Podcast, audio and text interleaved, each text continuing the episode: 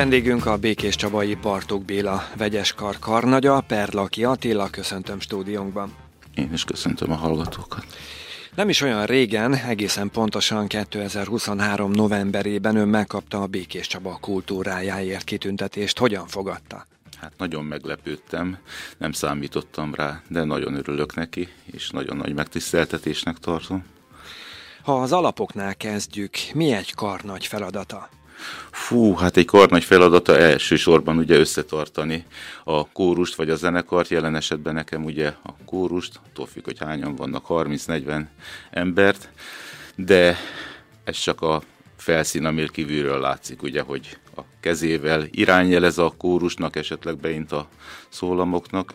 De ha bővebben kitérünk rá, akkor azért ez egy sokrétű feladat, betanítani adott esetben egy művet, annak a karaktereit, beállítani a kórusnak az elképzelései, természetesen a zeneszerző kottába beírt elképzelései figyelembevételével. Tehát egy ilyen nagyon összetett feladat ez. Szóval egy vegyeskar élete nem egyszerű, főleg akkor, ha nagyon sokan vannak benne. A csapat most mennyi tagot számlál? Hát nem akarok rosszat mondani, körülbelül olyan 45-50 főből áll most a Bartók Béla vegyeskar. Ezt a 40-50 embert könnyű koordinálni, vagy egy időben egy helyre összetrombitálni? Hát mivel az próbák időpontja fix, hogy szerdán fél héttől próbálunk, ilyen szempontból könnyű, de természetesen akár egy fellépés, akár egy kirándulás, vagy kirándulással egybekötött fellépés, annak a koordinálása nem könnyű feladat. Szerencsére ebbe azért komoly segítség van, ezt nem a karnagynak kell intézni, szervezni. A vegyes kara az önvezetésével több nagy sikerű színvonalas koncertet adott az elmúlt években. Mennyi idő kell egy-egy fellépés előkészítésére, illetve a gyakorlásra? Hát ez adott esetben több hónapos munkafolyamat, mivel nem profi zenészek vagyunk, professzionális énekesek, sőt jó néhányan vannak olyanok is a kórusban, akik kottát sem tudnak feltétlen olvasni, és hát ezeket mindet figyelembe kell venni a tanulási folyamatnál. Tehát egy ilyen komolyabb műsor megtanulása adott esetben körülbelül másfél-két hónapot is igénybe vesz. Sokszor elmegyünk edzőtáborba, ez azt jelenti, hogy egy ilyen intenzív hétvégén reggeltől eh, estig kisebb-nagyobb megszakításokkal gyakorlunk, az sokat szokott lendíteni egy-egy ilyen műsor előkészítésén. Ha visszautazunk egy kicsit az időben, az önéletében mikor jött el az a pont, amikor elkötelezte magát a komoly zene a kamarazene mellett? Hát általános iskolában is végig tanultam hangszeren, elég sok hangszert tanultam. Hegedültem, harsonáztam, sőt párhuzamosan zongoráztam is, de valahogy a, a gimnázium évek alatt ugye ez háttérbe szorult, akkor abba hagytam a zenélést, és igazából érettségi után gondoltam, hogy mégiscsak ez lenne az az út, amin el kéne induljak, és akkor fordultam vissza a zenetanuláshoz komolyabban. Hát ennek azért Békés Csabai vonatkozása is van. Rázga József Karnagy úr, ugye az elődöm mindkét kórusnál, a Gyulai és a Békés Csabai kórusnál is. Ő hozzá mentem el, és ő ajánlotta, hogy a nem régen indult szakiskolába menjek, és ott tanuljam a szolfés zenelméletet, ami a főiskola előtt egy nagyon jó iskola volt igazából, tehát így neki köszönhetem azt, hogy így elindította a zenei pályán hát akkor még álmodni se mertem volna arról, hogy egyszer majd a, a kórusokat átvehetem tőle, és az ő örökébe léphetek. Egyébként az ön családjában volt olyan, akitől örökölhette a zenei valamit? Igen, baptista családban nevelkedtem fel, tehát a, a, ebbe a közösségben mindig is fontos volt a, a zenélés, tehát a nagypapám is klarinéton játszott, fúvós zenekarba, édesapám is valamilyen szinten művelte ezt, és hát a kórus éneklés is már gyerekkoromtól ott volt a, az életemben, tehát ez nem, nem állt tőlem távol a a zene, akár a hangszeres, akár az énekes része. Egyébként melyik hangszert szerette, vagy szereti a legjobban? Hát manapság már csak a zongorát művelem valamilyen szinten.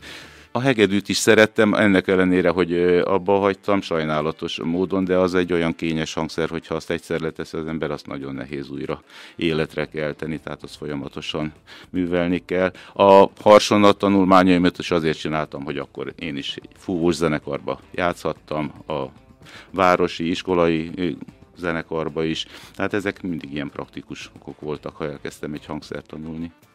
A Bartók Béla vegyeskar mellett, ahogy már említette, ön a Gyulai Erkel Ferenc vegyeskar karnagya is.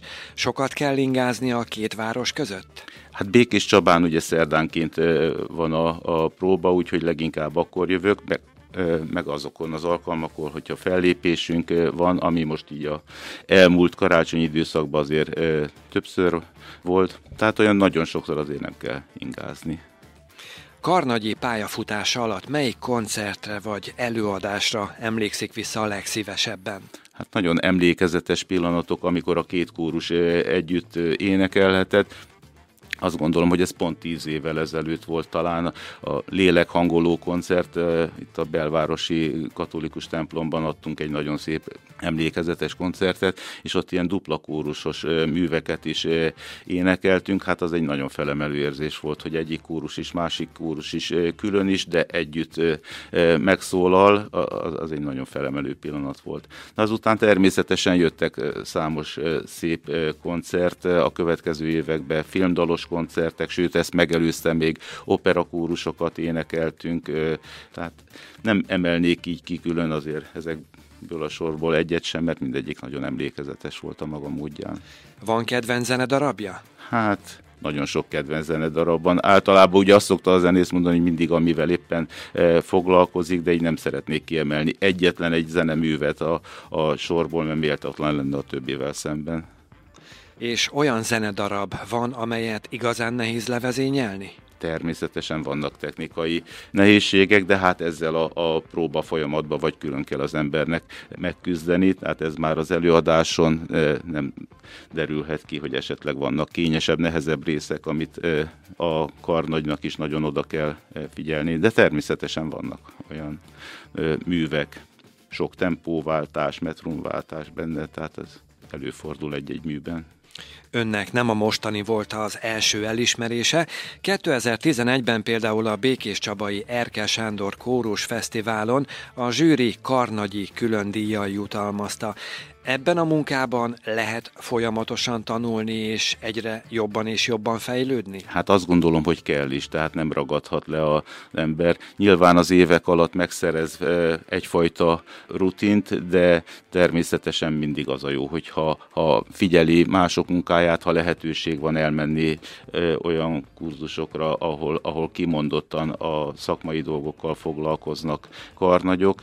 Tehát én azt gondolom, hogy ez is olyan szakma, amit amíg műveli az ember, addig érdemes tanulni és fejleszteni. Önnek volt, vagy van példaképe? Karnagyi példakép, hát több is volt természetesen.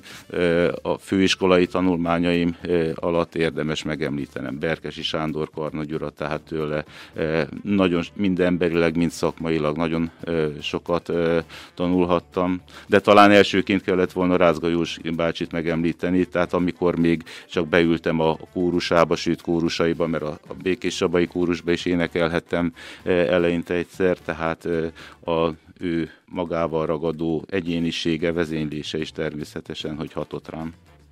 Ugye volt egy olyan időszak, amikor a Covid miatt szembe kellett néznünk a lezárásokkal. Ezt ön személy szerint hogyan élte meg? Hát nehezen, mert ugye leállt minden körülöttünk, kóruspróbákat sem tudtunk ö, tartani, tehát ebben az időszakban mindenféle platformon próbáltuk ugye a kapcsolatot tartani a, a kórusokkal, de sajnos ami a legrosszabb volt, hogy énekelni egyáltalán nem lehetett. Tehát kóruspróbát nem lehetett e, e, így tartani, tehát a technikailag ennek nem volt meg a lehetősége.